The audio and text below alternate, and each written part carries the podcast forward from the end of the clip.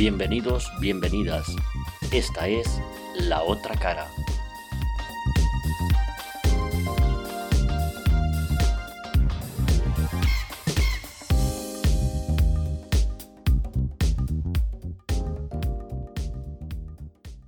Desde que estoy en España nunca había visto hacer colas en supermercados, en fruterías, en carnicerías y ver supermercados casi vacíos las estanterías de las frutas, de las verduras, de la carne, de los huevos, del papel higiénico, de las legumbres, de algunos cereales, de algunos enlatados completamente vacíos. Esto me parece casi una psicosis colectiva que nunca había visto.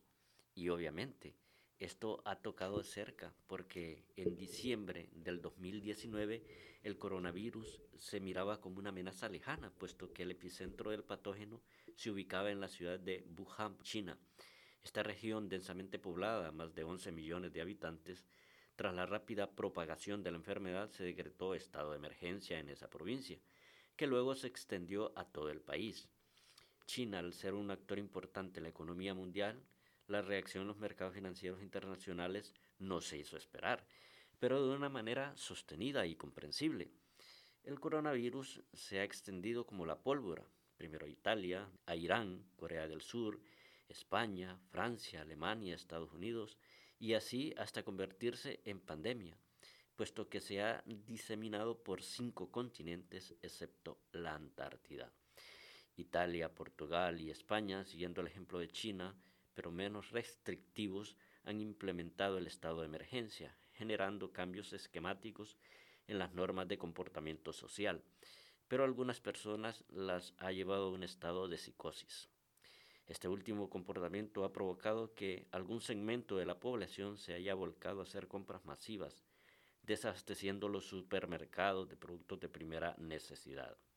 Al arribar el coronavirus COVID-19 a los países del primer mundo, las caídas en las principales parquets bursátiles ha sido estrepitosa. Un ejemplo del impacto en los mercados en la Bolsa de Madrid IBEX 35, que se ha dejado en dos semanas un 20,85%, sus peores indicadores en su recorrido histórico. Quienes han marcado el paso en esto han sido los especuladores fondos de inversión, que realizan operaciones en corto hacia la baja, llevándose hacia su haber millones y millones de euros de esta crisis coyuntural. Para detener la sangría financiera, la Comisión del Mercado de Valores ha prohibido las ventas en corto, de ahí que la bolsa se haya recuperado para ubicarse en los 6.629 puntos, acercándose al umbral psicológico de los 7.000 puntos. Sin embargo, ese repunte del índice español fue un espejismo, porque los bajistas han vuelto a marcar el paso y la bolsa se hundió un 7,88%. Esa volatilidad volvió a marcar el paso este martes incluso casi pierde el suelo de los 6.000 puntos. Pero después que el presidente del gobierno español, Pedro Sánchez, anunció que blindará a todas las empresas estratégicas frente a, inversores extranjeros para que no tomen el control de esas tras el desplome de las cotizaciones. Después de esa decisión, el IBEX 35 cerró con un 6,41% para ubicarse en los 6.498 puntos. De hecho, la economía mundial crecía de manera contenida o ralentizada. Los organismos internacionales como el Banco Mundial y el Banco Central Europeo pronosticaban un modesto aumento de la misma.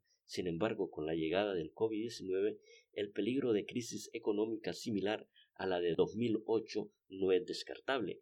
El pronóstico de expertos economistas y profesores universitarios de economía creen que si los estados no actúan de manera adecuada y sin políticas expansivas por parte de los bancos centrales, la recesión económica es inminente. De hecho, la Comisión Europea ha cedido para que los países se salten los índices de déficit fiscal, pero las ayudas deben ir destinadas a empresas y población afectada por el coronavirus.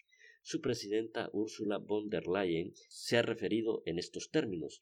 Haremos lo que sea necesario para apoyar a los europeos y la economía europea, y estamos listos para hacer más a medida que la situación evoluciona. Estas palabras recuerdan a las de Mario Draghi, expresidente del Banco Central Europeo, cuando la crisis del euro estaba en su punto más álgido.